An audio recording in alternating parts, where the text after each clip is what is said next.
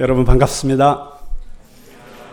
네, 아 여러분들 예배 드리는 모습을 보는 것만으로도 너무 기쁘고 감격스럽고 어, 정말 제 안에 여러분들과 나누고 싶은 이야기들이 막 너무 많다는 걸 느낍니다. 그런데 어, 목사님께서 저에게 말씀하셨어요.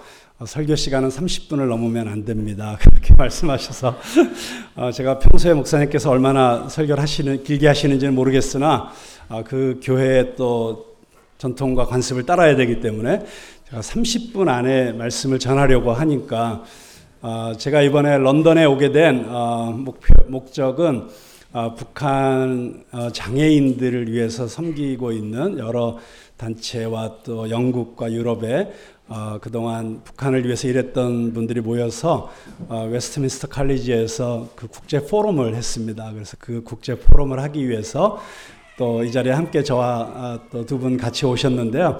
어, 그런 어, 우리가 어떻게 통일을 준비하고 또 지금 현재 북한의 장애인들 또는 어, 어려우신 분들을 위해서 우리가 어떻게 일할 수 있을까 뭐 이런 얘기도 나누고 싶고 또 조금 전에 우리 집사님 소개해 주신 것처럼 제가 청담동에 어, 우리나라에서 처음으로 문을 연 기독교 문화예술 전용 아트센터가 있어요. 광야 아트센터라고 혹시 여러분들이 어, 들어보셨는지 모르겠는데 어, 기독교 뮤지컬 The Book이라든가 또 지금은 요한계시록 그런 뮤지컬을 공연하고 있는 아트센터가 있거든요.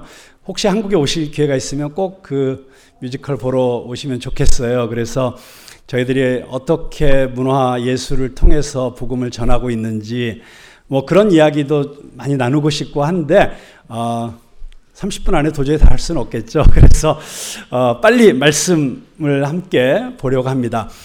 조금 전에 여러분들이 함께 읽으신 이 어, 말씀은 우리가 너무 잘 아는 오병이어의 기적 이야기입니다. 근데 어, 런던에 와서 처음 교회 나오신 분들 가운데서 혹시 오병이어라는 말 처음 들으셔서 이게 무슨 뜻인가 또 이렇게 생각하시는 분 혹시 있으실지 모르겠어요. 전에 어느 그 유학생 교회 갔는데 거기 어떤 분이 그러시더라고요. 처음 교회 왔는데 오병이요, 오병이요. 그래서 자기는 이게 무슨 뜻일까 고민하다가 아, 그게 맥주 다섯 병에 오징어 두 마리인가 보다 뭐 그렇게 뭐 혼자 짐작을 했었다고 그러더라고요. 그런데 그게 아니고 떡병자에 어, 물고기 엿자. 그래서 떡, 쉬운 성경에는 빵, 어, 다섯 개 그리고 물고기 두 마리를 가지고 사람들이 먹었는데 5천 명이나 먹게 되었다는 놀라운 기적의 이야기입니다.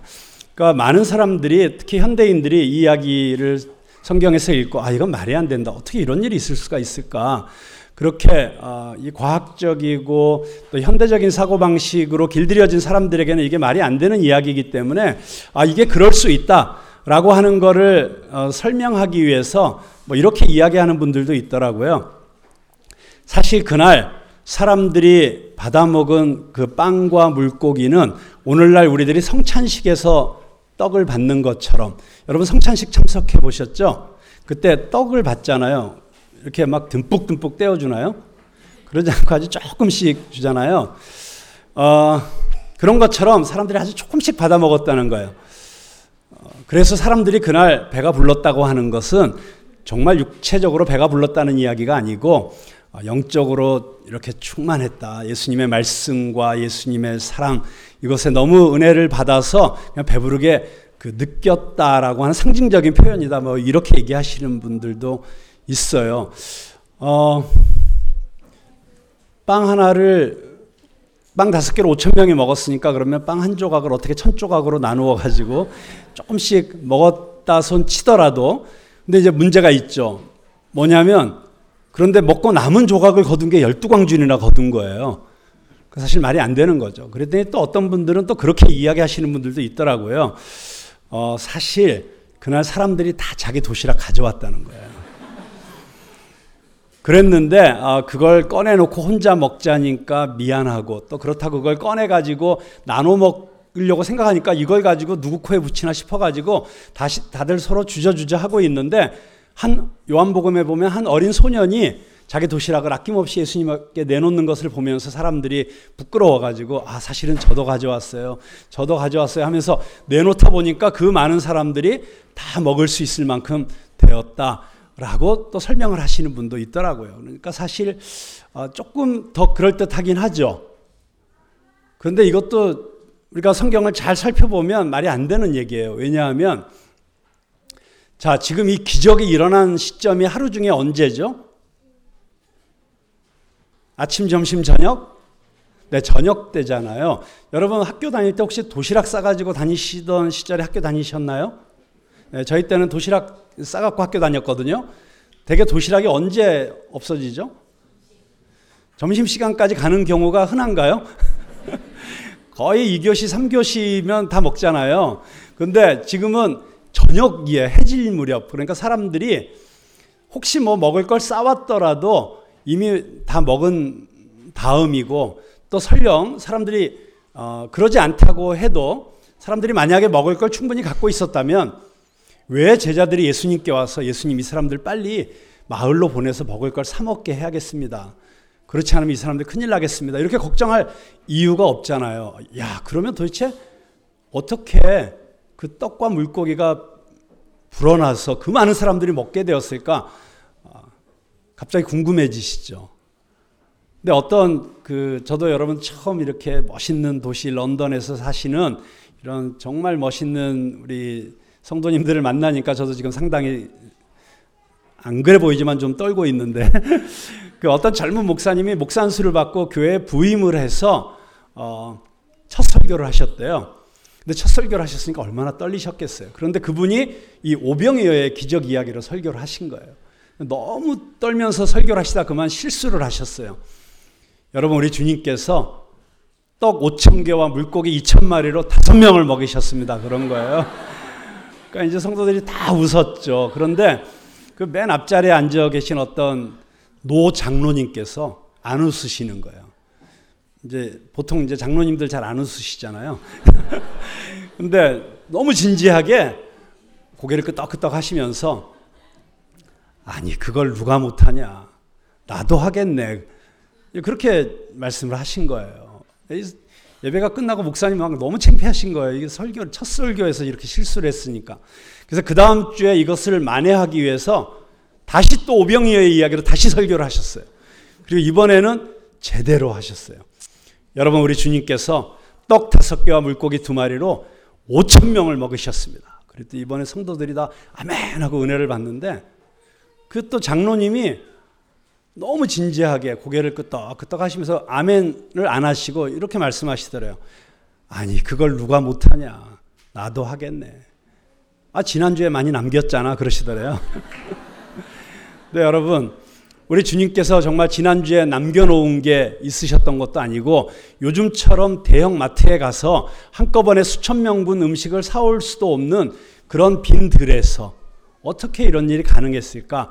사실 궁금하시죠? 저도 굉장히 궁금했었어요. 그런데 어, 그 과정을 제가 깨닫게 된 과정을 다 일일이 설명할 수는 없으나 결국은 중요한 것은 이것이죠.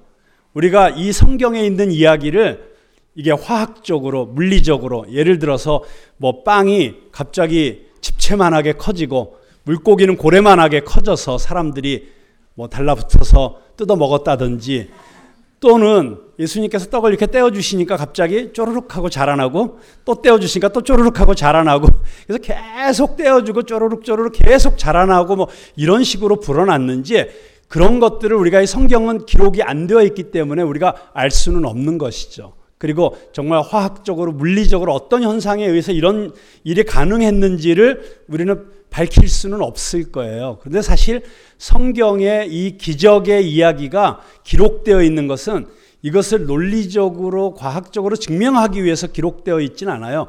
사실 성경의 기자는 그것을 증명해야 될 필요를 느끼지 않았어요. 왜냐하면 그 모든 예를 들어 질량 불변의 법칙이라든지 뭐 중력의 법칙이라든지 이런 것들을 뛰어넘는 이 기적의 이야기를 기록하면서 그 모든 법칙을 만드신 창조주께서 이 땅에 오신 분이 예수님이시기 때문에 그분은 자유롭게 그 모든 자연의 법칙들을 뛰어넘으실 수 있는 것이죠.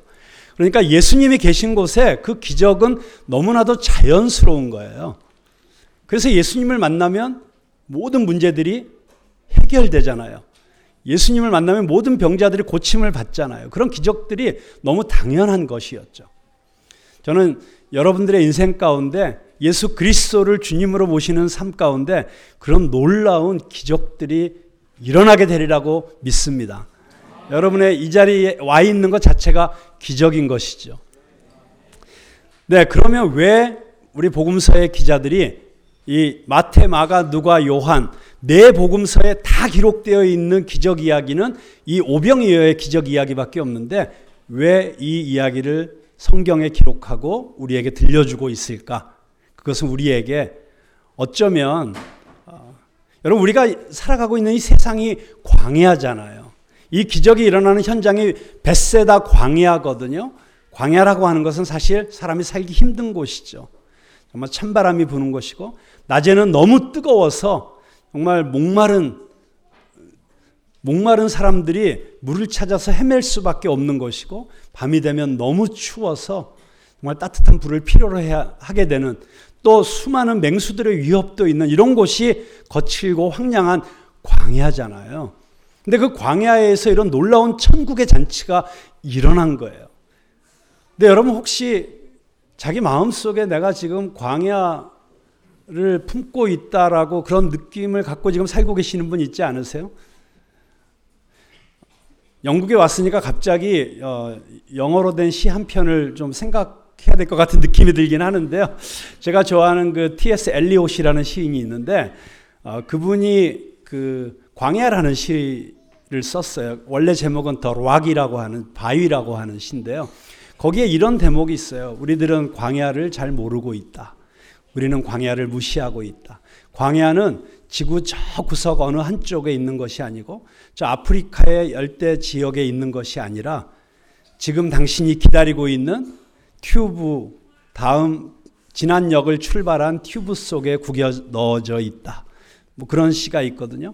그러니까 그 런던에서 그 튜브 타고 다니는 그 사람들 속에 광야가 있다는 그런 시죠. 그리고 어쩌면 이 세상 속에 그 광야 같은 인생을 살아가고 있는 사람들이 얼마나 많이 있습니까? 어쩌면 광야 같은 상황을 지나가고 있는 나라들도 얼마나 많이 있습니까? 그런데 그것이 한 개인의 마음 속에 있는 광야든 어떤 나라에 있는 광야든 어떤 특정한 지역에 있는 광야든 그 광야 속에 이런 놀라운 천국의 잔치를 경험할 수 있는 이런 놀라운 하늘나라를 경험할 수 있는 기적을 어떻게 하면 우리가 경험할 수 있고 그리고 그것을 이루어가며 살 수 있는지를 우리에게 가르쳐 주시기 위해서 이 성경에 기록되어 있다고 저는 믿습니다.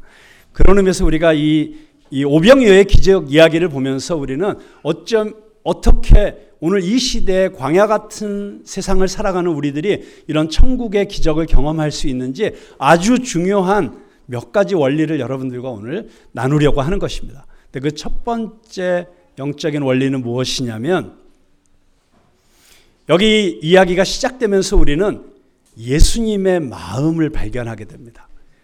예수님께서 빈들로 가셨는데 왜냐하면 세례 요한이 억울하게 죽임을 당했다는 이야기를 듣고 마음이 너무 힘드셨어요. 그래서 홀로 하나님과 독대하고 싶으셔서 광야에 가셨는데 역시 똑같은 소식을 들었던 수많은 사람들이 낙심하고 절망한 가운데 이제 우리에게 남은 희망은 예수님밖에 없다고 생각하고 그 광야까지 쫓아온 거예요.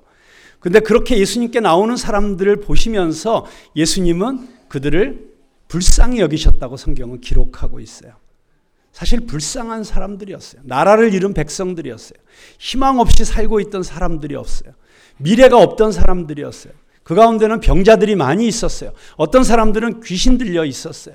그런 인생의 온갖 어려움과 고통과 고난의 무게를 견디지 못해서 절망하고 있던 사람들이 지금 예수님 앞에 나오고 있는 거예요. 그런데 예수님께서 그들을 바라보시면서 불쌍히 여기셨다. 너희들 왜 이렇게밖에 살지 못했냐고. 너희들이 잘못했으니까 이 꼴이지라고 책망하고 판단하고 야단치시는 그런 시선으로 그들을 바라보신 것이 아니고 예수님께서는 그들을 불쌍히 여겨주셨다. 성경은 그렇게 기록하고 있습니다. 여기 영어 성경에 보면 예수님께서 그들에게 컴패션을 가지셨다. 그렇게 기록이 되어 있거든요. 컴패션이라는 단어는 컴이라는 단어하고 패션이라는 단어가 합쳐진 단어잖아요. 컴은 함께라는 뜻이고 패션은 아픔을 느끼다. 그 두 단어가 합쳐진 단어가 컴패션인데 예수님께서 그들이 아, 느끼고 있는 그 아픔을 고통을 똑같이 느껴주시고 계셨다는 것입니다. 그냥 제 3자적 입장에서 한 발 떨어지셔서 참 안 됐다 쯧쯧 동정하시는 정도가 아니라 그들의 아픔을 똑같이 느끼시고 계셨다. 그런데 그 단어를 그 헬라어로 그리크로 뜻을 찾아보니까 더 특별한 의미가 있어요. 그 단어가 헬라어로는 스프랑크조마이라는 단어인데요. 스프랑크조마이는 스프랑크논이라는 명사에서 파생된 동사예요. 스프랑크논은 창자라는 뜻입니다. 그러니까 여러분 금방 느낌이 오시죠. 예수님께서 당신 앞에 나오는 그 많은 사람들을 보시면서 당신의 창자가 끊어지는 듯한 그런 아픔을 느끼고 계셨다는 뜻입니다. 저는 성경을 보다가 예수님께서 불쌍히 여기셨다. 예수님께서 민망히 여기셨다. 이런 표현들이 등장하면 얼마나 좋은지 모르겠어요. 왜냐하면 그 예수님께서 저도 불쌍히 여겨주셨거든요. 그리고 그 예수님께서 여러분도 불쌍히 여겨주시는 줄로 믿습니다. 여러분들 마음 가운데 있는 아픔과 고통, 힘든 것들을 예수님께서 똑같이 느껴주시고 계시고 같이 아파하시고 계시다는 뜻이죠. 자, 그런데 놀라운 일이 있습니다. 성경에 보면 예수님께서 불쌍히 여기셨다라고 하는 표현이 등장하면 그 다음에 반드시 따라 나오는 사건이 있어요. 그게 뭘까요? 예수님께서 불쌍히 여기시면 그 다음에 따라 나오는 사건이 있어요. 바로 기적이에요. 예수님께서 불쌍히 여기셨기 때문에 죽었던 과부의 아들이 살아났어요. 예수님께서 불쌍히 여겨주셨기 때문에 수많은 병자들이 고침을 받았어요. 예수님께서 불쌍히 여겨주셨기 때문에 죽었던 나사로가 무덤에서부터 걸어 나왔어요. 여러분, 예수님의 기적 이야기를 성경에서 찾아보면 예수님께서는 한 번도 그 기적을 당신의 어떤 능력을 과시하거나 증거하기 위해서 기적을 행하신 적은 한 번도 없습니다. 대부분의 기적은 예수님께서 불쌍히 여겨주셨기 때문에 그 기적이 일어난 것입니다. 여러분, 그런데 그 사실은 오늘 그리스도의 제자로서 이 세상 속에 살아가는 작은 예수의 삶을 살아가는 우리들에게 너무나도 놀라운 도전을 주고 있습니다. 우리가 예수님의 마음을 품고 예수님의 바라보는 시각으로 이웃들과 세상을 바라보게 될 때, 바로 그때 이 시대에 기적이 시작된다는 것입니다. 우리가 예수님의 마음을 품고 예수님이 바라보는 눈으로 그리고 예수님의 눈물을 우리의 눈물로 품고 그렇게 이 세상을 바라보게 될 때, 그리고 그것이 우리 마음 속에 꿈이 되고 비전이 될 때, 바로 거기에서부터 또 다른 이 시대의 기적이 시작되고 있다는 것입니다. 저는 여러분들이 그렇게 기도하실 수 있길 바랍니다. 주님 마음 내가 품을 수 있게 해주십시오. 예수님의 마음을 품게 해주십시오. 예수님의 눈으로 사람들을 바라볼 수 있게 해주십시오. 자, 두 번째 여러분과 나누고 싶은 이야기가 있는데요. 아, 제가 이 기적 이야기를 보면서 좀 이상하게 생각한 게 있어요. 야, 내가 만약에 예수님 같은 존재라면 나는 기적을 이렇게 행하지 않았을 텐데. 무슨 뜻이냐면 여러분 예수님이 어떤 분이세요? 예수님은 온 천지 만물을 말씀으로 창조하신 그 하나님과 동등하신 분이시잖아요. 그 능력과 존재에 있어서 완전히 동일하신 분이시잖아요. 그러면 이렇게 기적을 행하시면 되잖아요. 자, 여러분 여기 빈들입니다. 그런데 지금 배고프시죠? 널려 있는 게 돌들입니다. 자, 돌 하나씩 집어 드세요. 그 사람들이 다 돌 하나씩 집어 들어요. 그러면 예수님께서 자 여러분 다 눈 감으세요. 그리고 하늘을 향해서 뭔가 신비한 언어로 몇 마디 하시고 나서 하나, 둘, 셋. 갑자기 들고 있던 돌들이 김이 모락모락 나는 무슨 무지개 떡으로 이렇게 바뀌어 있었다든가 여러분 이러면 이게 얼마나 더 우선 쉽고 그리고 얼마나 더 드라마틱해요. 눈에 보이는 기적이 정말 일어나는 거잖아요. 어, 어떻게 이런 일이 자 여러분 사람이 떡으로만 살 수 없죠. 옆에 있는 풀들도 뜯어서 손 위에 올려놓으세요. 메뚜기 한 마리씩 잡아서 올려놓으세요. 자, 눈 감으세요. 하나, 둘, 셋, 뻥. 케이준 치킨 샐러드 뭐 이런 걸로 바뀌어 있었다. 여러분 그러면 이게 얼마나 더 놀랍고 정말 드라마틱한 기적이 될 수 있겠어요. 그런데 예수님께서 그렇게 안 하세요. 그리고 오히려 제자들에게 뭐라고 말씀하시냐면 너희가 먹을 것을 주어라. 제자들에게 먼저 부탁을 하세요. 제자들이 예수님 우리 가진 게 없습니다. 너희들이 뭘 갖고 있는지 좀 찾아봐라. 그래서 찾아 가지고 온 게 떡 다섯 개 물고기 두 마리예요. 근데 그것을 가지고 하늘 우러서 축사를 하시고 떼어서 제자들에게 주시면서 자 이걸 사람들을 둥그렇게 앉게 하고 다 나누어 주어라. 그리고 제자들에게 일을 다 시키시고 굉장히 많은 과정을 거쳐서 이 기적을 행하시고 계시는 거예요. 왜 그러셨을까요? 예수님께서는 제자들에게 이걸 가르쳐 주시고 싶었던 거예요. 너희들이 함께 일하면 예수님은 제자들과 함께 동역하기를 원하셨던 거예요. 그리고 지금도 예수님은 우리와 함께 일하시기를 원하십니다. 사실 저나 여러분 같은 사람들 없어도 예수님은 지금도 이 세상에서 하고 싶은 일을 얼마든지 다 하실 수 있어요. 나 없으면 안 된다는 생각처럼 바보 같은 생각이 없어요. 이 교회에서도 내가 아니면 이 교회 안 되라는 생각처럼 정말 바보 같은 생각은 없어요. 왜냐하면 내가 없어도 이 자리에 계신 누구가 없어도 하나님의 나라는 하나님의 역사는 다 이루어질 수 있어요. 그런데 놀랍게도 예수님께서는 굳이 저나 여러분 같은 사람을 불러서 같이 일하자고 하시는 거예요. 그러면서 우리가 함께 하나 되어서 한 마음으로 일하기를 원하시고 계시는 것입니다. 그렇게 우리가 하나 되어 함께 일하기 시작하면 놀라운 역사가 일어나는 거예요. 저는 여러분들 안에 이 하나됨이 있게 되기를 주님의 이름으로 축원합니다. 여러분 이 교회가 이 런던이라고 있는 국제적인 도시에서 하나님께서 이렇게 놀랍게 모아주신 이 공동체가 반드시 갖고 있는 하나님 나라의 꿈과 비전이 있다고 믿습니다. 뭔지는 저는 아직 잘 모르겠어요. 그런데 평범하지 않은 꿈을 갖고 있을 것 같아요. 느낌에. 근데 이루어질 수 있습니다. 여러분들이 성령 안에서 하나 되고 말씀 안에서 하나 되고 같이 동일한 예수 그리스도의 마음을 품고 같이 일하기 시작하면 서로 섬기기 시작하면 서로 도와주기 시작하면 불가능해 보이는 일들이 일어나는 그런 기적들을 여러분들은 반드시 경험하게 될 것입니다. 세 번째로 제가 여러분과 이 이야기 속에서 꼭 나누고 싶은 이야기가 있어요. 그것은 무엇이냐면, 자, 여러분, 이 기적의 이야기를 성경이 기록하면서 이렇게 묘사하고 있어요. 예수님께서 떡을 가지사, 축사하시고, 떼어서 주셨다. 이 네 동사로 설명하고 있거든요. 가지사, 축사하시고, 떼어서 주셨다. 여러분, 이 네 동사가 좀 익숙하지 않으세요? 어디서 들어본 것 같지 않아요? 언제 들어보셨어요? 네, 역사적으로 정확하게 이 네 동사를 통해서 설명되어진 묘사되어진 또 다른 역사적 사건이 있었죠. 그게 뭐죠? 네, 성만찬이죠. 예수님께서 잡히시기 전날 밤에 제자들과 함께 유월절 만찬을 하시고 그리고 식후에 떡을 가지사 축사하시고 떼어서 제자들에게 주셨죠. 여러분 성경에 절대 실수나 우연으로 기록된 게 없는 건 아시죠? 다 의미가 있잖아요. 한 단어라도 한 글자라도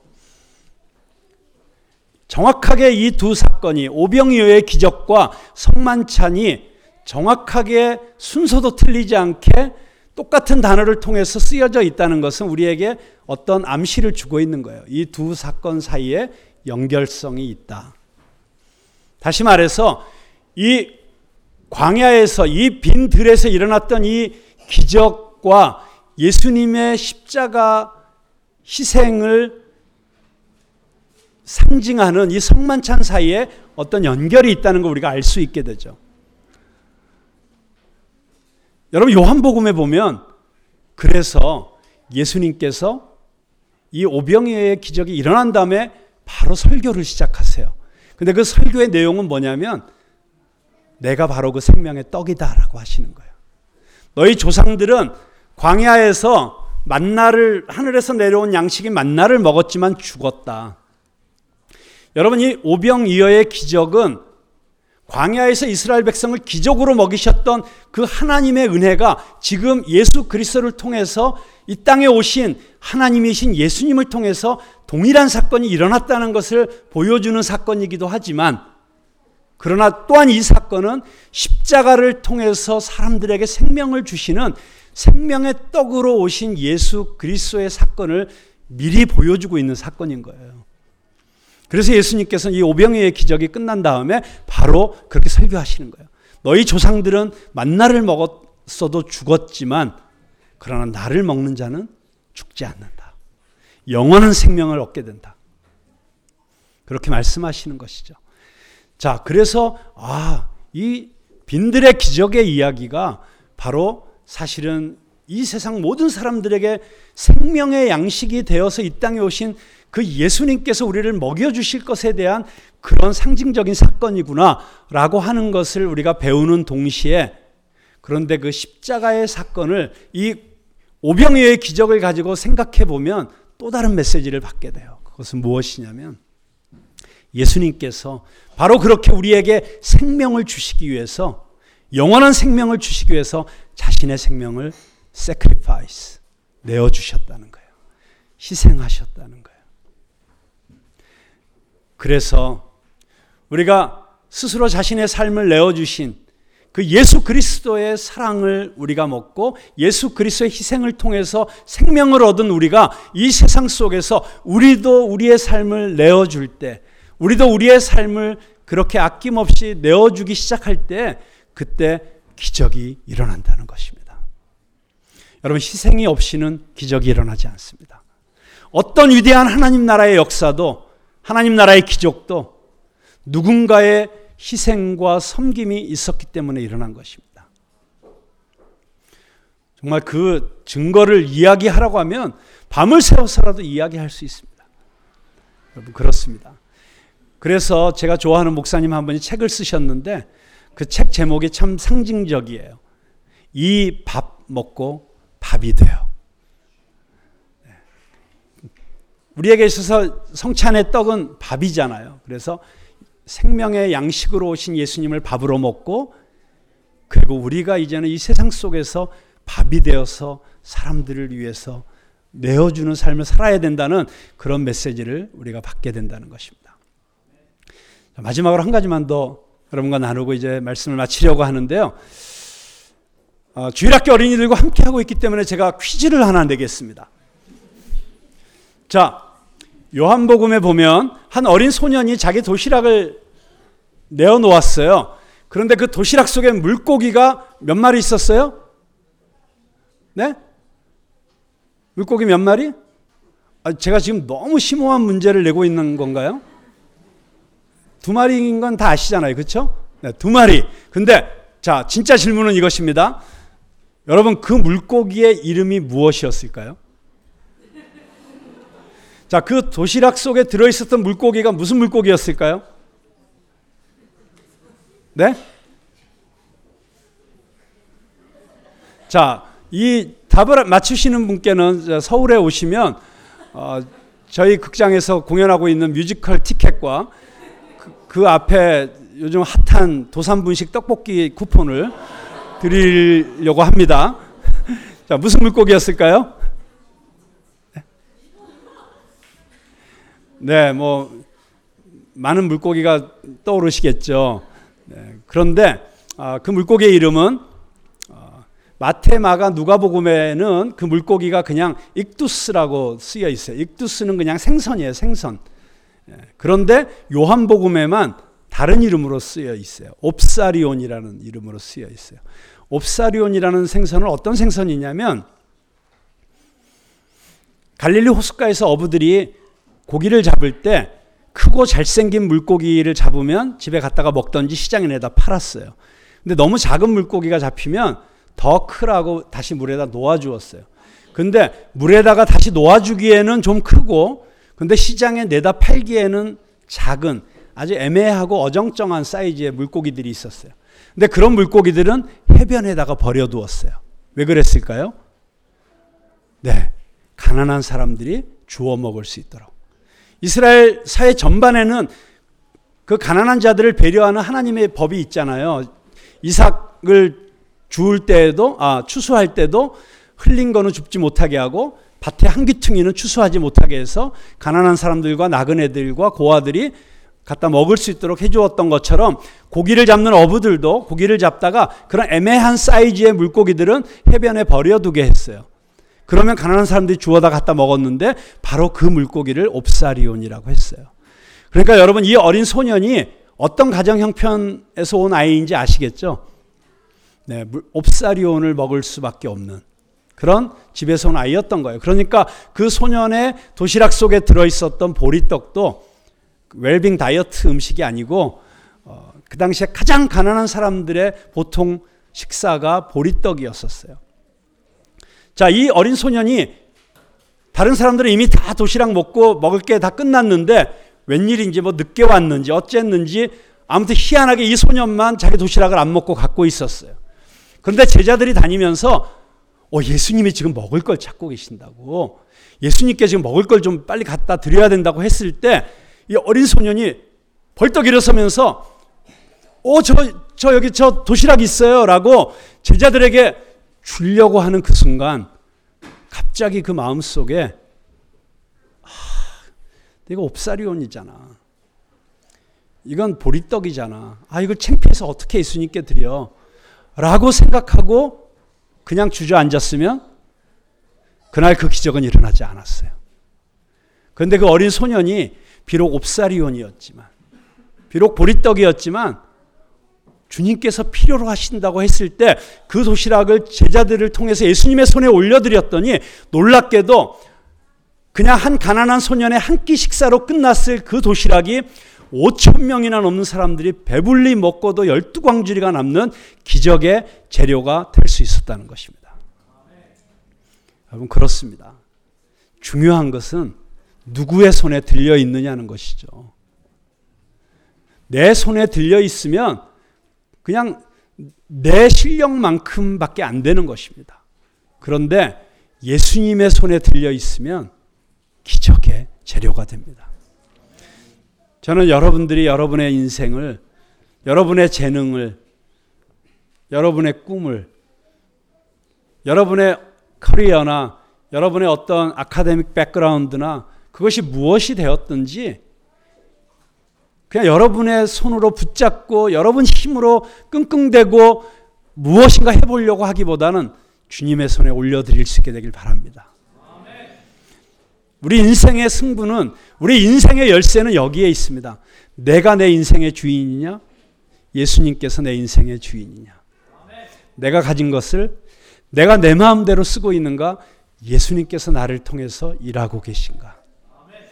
그것이 여러분의 인생을 결정적으로 바꾸어 놓게 될 것입니다. 저는 이 자리에 있는 여러분 모두가 주님의 손에 다시 한번 올려드릴 수 있길 바랍니다. 때로는 우리 마음속에 그런 생각, 뭐 이 자리에는 뭐 다 엘리트들 같은 분들이 앉아 계셔서 그런 생각을 하는 분들이 없을지도 모르겠어요. 그런데 아, 나도 주님을 위해서 일하고 싶지만 전 너무 가진 게 없어요. 제 실력으로는 뭐 할 수 있는 게 없어요. 저렇게 하나님 앞에 쓰임 받는 사람들 보면은 너무 부러운데 나는 정말 하나님 앞에 쓰임 받을 수 있는 게 아무것도 없는 것 같아요. 그런 마음을 혹시 갖고 있는 분들이 있을지도 모르겠어요. 중요한 것은 누가 쓰느냐가 중요한 것입니다. 이번에 우리 포럼을 하는데 한국에서 그 아주 유명한 플루티스트가 오셔서 오프닝 연주를 하셨어요. 어, 혹시 아시는 분이 있는지 모르겠는데 송솔나무라고 하는 아, 분이 오셔서 오프닝 연주를 했는데 그분이 연주하면서 악기를 한 곡을 연주하면서 세 악기로 연주를 하는 거예요. 첫 번째 악기, 두 번째 악기, 세 번째 악기. 근데 연주가 끝나고 나서 그 악기를 소개를 했어요. 여러분 제가 처음에 연주한 이 악기는 어, 알토 플룻인데 순은으로 만들었습니다. 이거를 하나 팔면 제가 차 한 대 살 수 있습니다.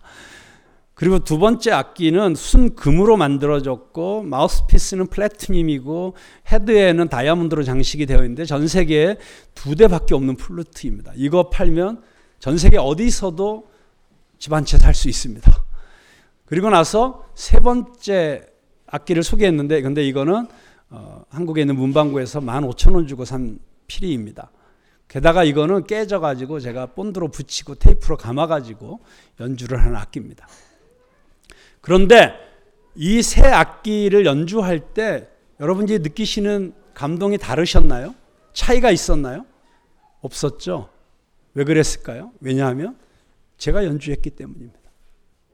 악기의 가격이 중요한 게 아니라 어떤 재료로 만들어져 있는 게 중요한 게 아니라 중요한 것은 누가 연주하느냐가 중요한 것입니다. 그렇습니다. 다시 한번 부탁드립니다. 여러분의 인생을 주님의 손에 맡기십시오.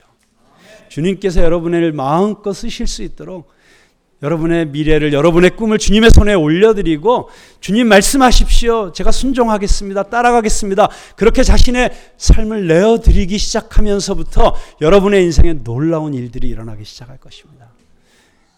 기대를 하십시오. 감히 내가 꿈꿀 수 없는, 감히 내가 상상할 수 없는 일들을 경험하는 하늘나라를 경험하는 여러분들 되실 수 있기를 바랍니다.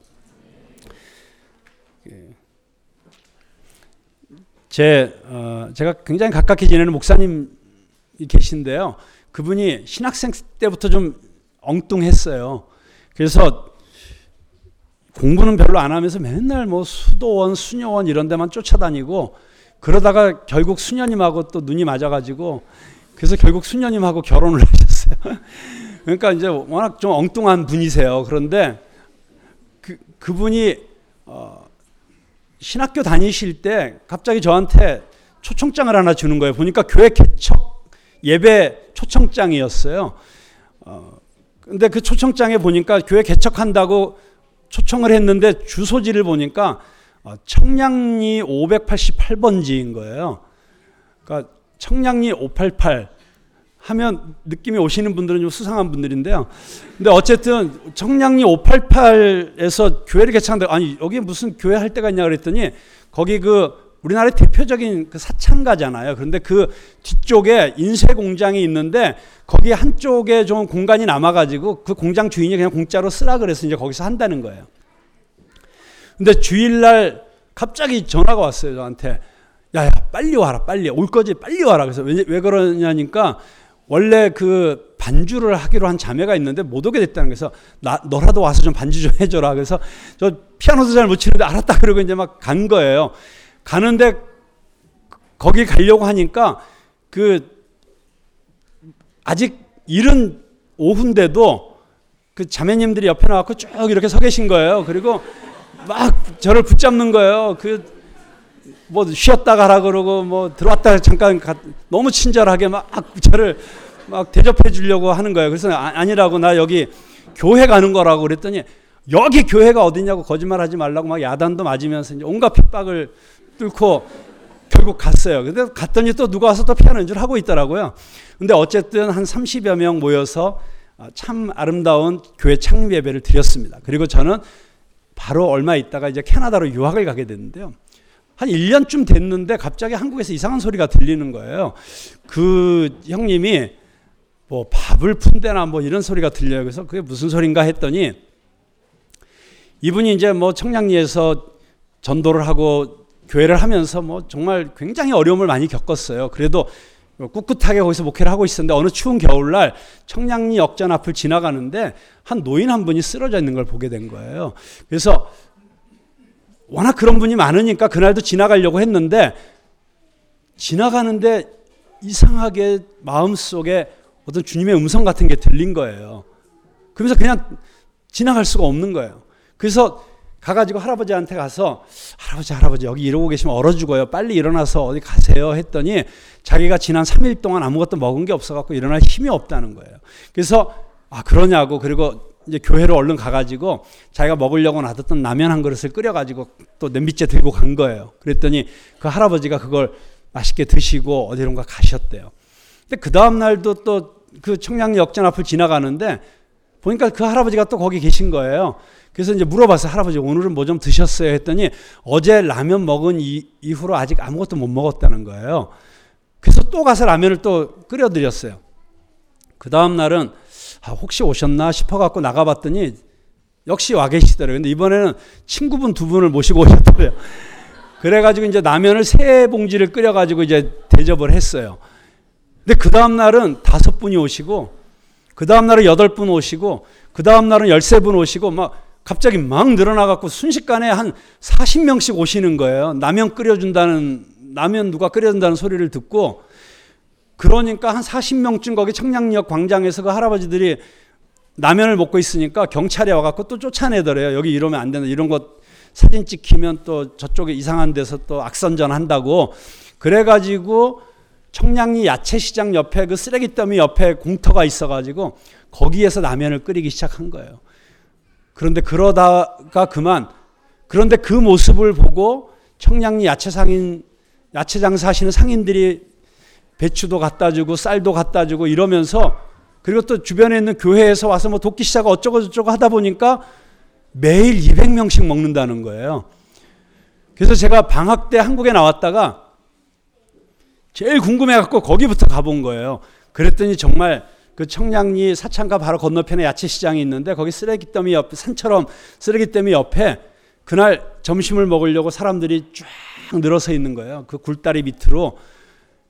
그런데 그 한편에 보니까 또 이 미용사들이 와가지고 또 할아버지들 머리도 감겨드리고 막 머리도 깎아드리고 또 한의사들이 와가지고 이렇게 침도 놔주시고 계시고 이게 완전히 노천 선교센터가 되어 있는 거예요. 어, 근데 그 모습이 너무 감동적인 거예요. 제 생각에 정말 이 도시의 한복판에 있는 광야에서 벌어지는 천국의 잔치 같은 그런 느낌이 들어서 너무 감동해서 막 이제 국을 이렇게 적고 있는 그 형님한테 가가지고 제가 물어봤어요. 야, 진짜 정말 대단하네. 아니, 아니, 어떻게 이런 훌륭한 일을 할 생각을 했어요. 그랬더니 이 형님이 워낙 이제 괴짜잖아요. 그 얘기를 듣자마자 갑자기 하하하하 하고 웃더니 야, 내가 이거 하려고 해서 했겠냐? 나 이렇게 커질 줄 알았으면 나 절대 시작 안 했다. 그러면서 제가 정말 잊지 못할 얘기를 하셨어요. 나는 그냥 쓰러진 할아버지한테 라면 한 봉지 끓여드렸는데 그 라면 한 봉지 안에 매일 200명이 먹을 수 있는 이런 천국의 잔치가 들어있는 줄은 나도 몰랐지. 근데 그 얘기를 들으면서 지금 제가 지금 그러고 있는 것처럼 갑자기 눈물이 핑 돌더라고요. 울컥하면서. 그래서 또 사나이 눈물을 보일 수가 없어서 제가 이렇게 고개를 딱 돌리는데 마침 거기 그 굴다리 밑으로 사람들 쭉 줄을 서 있는데 그때 서울시내 미대생들이 자원봉사로 와가지고 거기 환경미화 한다고 거기 굴다리에다가 벽화를 그려놓은 거예요. 근데 그 벽화의 한쪽에는 떡 다섯 개, 한쪽에는 물고기 두 마리, 그리고 한 가운데 예수님의 얼굴이 그려져 있었어요. 근데 그래서 이제 그 거리의 별명이 오병이어 거리가 됐었거든요, 한때. 근데 그때 그 예수님의 눈과 제 눈이 딱 마주친 거예요. 근데 순간적으로 순간적으로 그때 제 마음 속에 주님께서 그렇게 말씀하시는 것 같았어요. 내가 가진 것이 무엇이냐? 그것을 내게 가져와라. 저는 오늘 이 시간에도 우리 주님께서 똑같은 질문을 여러분들에게 하고 계시다고 믿습니다. 내가 가진 것이 무엇이냐? 주님은 우리가 갖고 있지 않은 다른 어떤 것을 요구하시지는 않습니다. 너 이 정도 돼야지 내가 너 쓸 수 있어. 네가 이 정도 갖고 있어야 내가 너 쓸 수 있어. 그렇게 말씀하시지 않습니다. 내가 지금 가지고 있는 것이 무엇이냐? 그것을 내게 가져와라. 내가 그것을 통해서 천국의 잔치를 베풀겠다. 이 시대의 기적을 일으키겠다.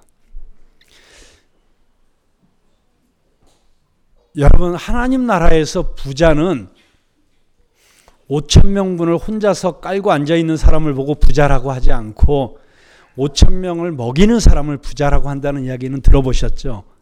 저는 여러분들이 정말 5천 명분을 혼자 깔고 앉을 수 있는 그런 실력을 가진 사람들이라고 한다면 이제 여러분의 인생이 그런 사람이 아니라 5천 명을 먹이는 지금도 이 광야 같은 세상 속에서 예수 그리스도의 사랑과 은혜와 예수 그리스도의 그 축복을 기다리고 있는 아니 예수님을 기다리고 있는 그들에게 여러분을 통해서 천국의 잔치가 베풀어지는 그런 축복된 인생의 통로로 사용되는 여러분들이 다 되시기를 주님의 이름으로 축원합니다. 네, 우리 함께 좀 같이 기도했으면 좋겠습니다. 여러분 눈을 감고 같이 기도하면서 오늘 이 오병이의 기적 이야기를 함께 생각하면서 주님 그렇습니다. 저는 제 스스로 생각하기에 정말 너무 부족한 것도 많고 주님 앞에서 그렇게 주님께서 기뻐하실 만한 그런 거룩하고 깨끗한 그런 제자의 제자다운 삶을 제대로 살아내지도 못했고 아직도 세상의 욕심이 저를 붙잡고 있고 아직도 제 자신을 포기하지 못했고 정말 주님 앞에 자랑스럽게 내어드릴 만한 것이 아무것도 없을지 모르지만 그러나 그런 저라도 주님께서 필요하시다면 주님의 손에 제 인생을 올려드리고 싶습니다. 주님 제가 여기 있습니다. 저를 써주십시오. 저는 주님의 것입니다.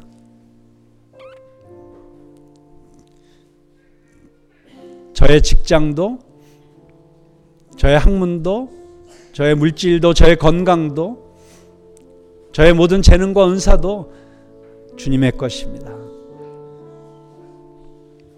여러분 그렇게 주님께 여러분의 인생을 올려드리고 싶지 않으십니까? 만약 그렇게 주님 앞에 자신의 삶을 드리기를 원하신다면 음, 그냥 주님 앞에서 그렇다는 뜻으로 한번 그 자리에서 한번 일어서시면 좋겠습니다. 주님, 저 여기 있습니다. 제가 여기 서 있습니다. 주님 앞에 서 있습니다. 주님, 저는 주님의 것입니다. 저를 써 주십시오. 저를 사용하여 주십시오.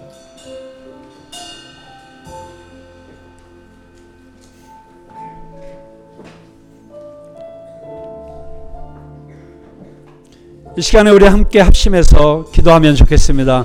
주님 앞에 자신의 삶을 내어드리는 기도를 한번 같이 했으면 좋겠습니다. 함께 기도하겠습니다. 하나님 아버지 감사합니다.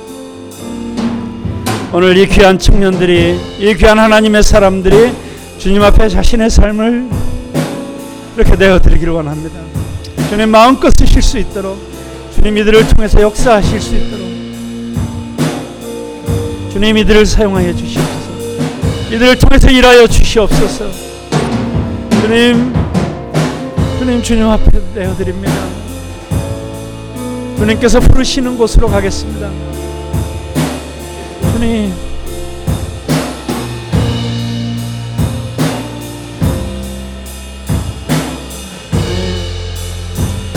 주님, 주님 앞에 내어드리기를 원합니다. 주님 앞에 삼기를 원합니다. 주님, 주님 이들을 받아주십시오. 이들을 통해서 역사하여 주십시오.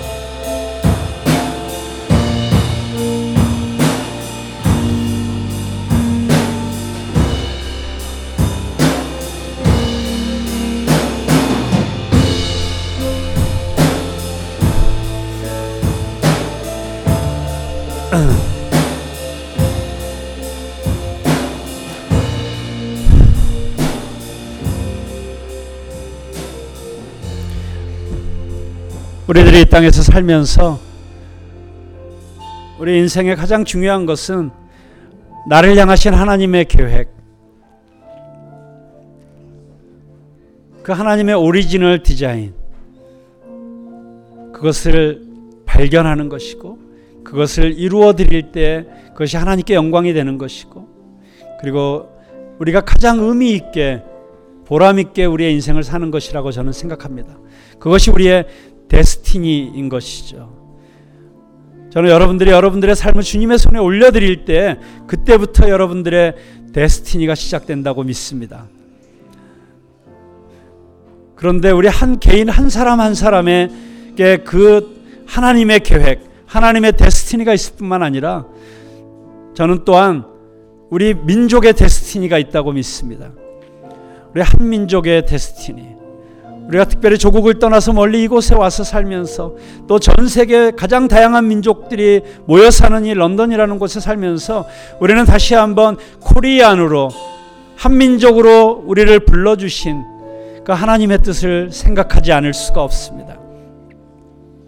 우리가 이 시간에 함께 기도할 때 우리 조국을 위해서 같이 기도했으면 좋겠습니다. 무엇보다도 지금 남북으로 갈라져 있는 이 한반도 한민족이 하나가 되고 전 세계에 흩어져 있는 우리 700만 코리안 디아스포라가 하나 되어서 이 21세기에 이 마지막 시대의 영적 추수의 일꾼으로 쓰임 받는 민족이 되고 세계 열방을 축복하는 민족이 되는 바로 그 이 한민족의 데스티니를 이루어갈 수 있도록 하나님 이 민족을 불쌍히 여겨 주시고 이 민족을 사용하여 주시옵소서. 우리 함께 그렇게 우리 민족을 위해서 우리 대한민국을 위해서 통일을 위해서 그렇게 우리가 함께 하나님 앞에 부르짖으며 기도했으면 좋겠습니다. 함께 기도하겠습니다.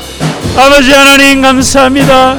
우리 민족을 사용하여 주시고 우리 민족을 일으켜 주시고 우리 민족을 통하여서 이 마지막 시대에 대영적 추수의 부흥을 일으키시기 원하시는 하나님 하나님 우리가 그 민족적인 쓰임을 받게 하여 주시옵소서 우리가 그렇게 쓰임 받는 민족이 되게 하여 주시옵소서. 다시 부흥을 주시옵소서. 다시 회복을 주시옵소서. 아버지 하나님 축복합니다. 정말 우리 민족을 사용하여 주시옵소서. 아버지 하나님 이 민족을 축복하여 주시옵소서. 아버지 우리를 불쌍히 여겨 주시옵소서. 아버지 이 민족이 지금 허우적거리고 있습니다. 갈 바를 잃고 있습니다. 올바른 길로 갈 수 있게 하여 주시옵소서. 이 민족이 올바른 길로 가게 하여 주시옵소서. 사회적인 혼란이 극복되게 하시옵소서 양극화가 회복되게 해결되게 하여 주시옵소서. 아버지 하나님. 아버지 하나님 우리 민족을 불쌍히 여겨 주시옵소서. 이 민족을 불쌍히 여겨 주시옵소서. 아버지 하나님 축복하여 주시옵소서. 아버지 역사하여 주시옵소서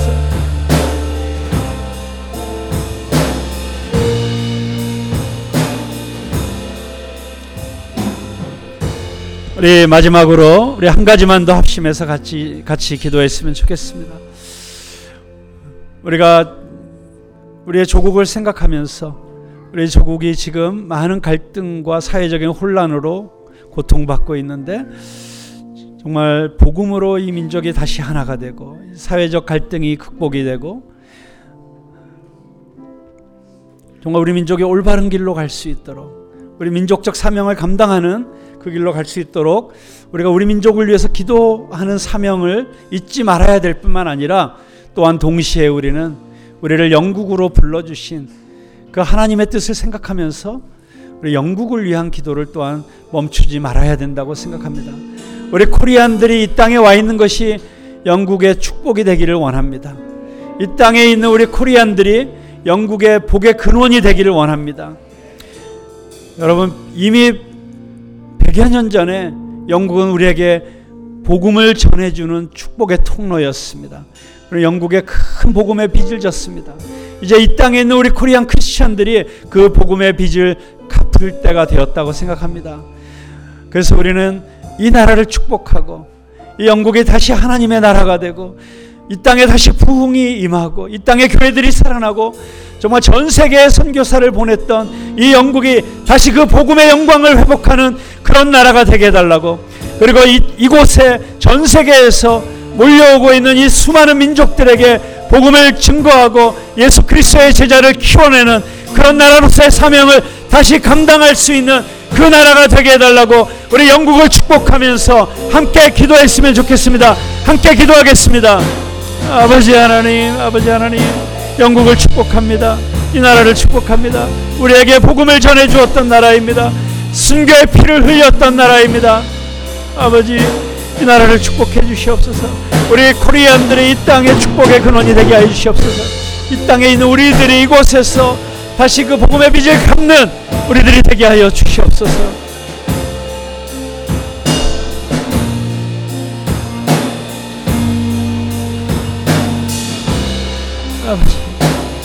아버지 아버지 이 교회를 축복합니다.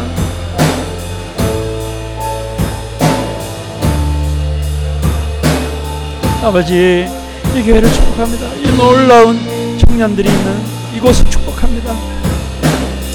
아버지 이곳을 축복합니다. 축복합니다. 역사해 주시옵소서. 주님 함께하여 주시옵소서.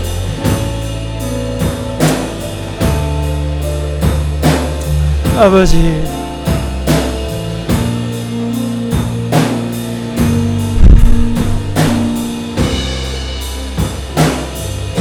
아버지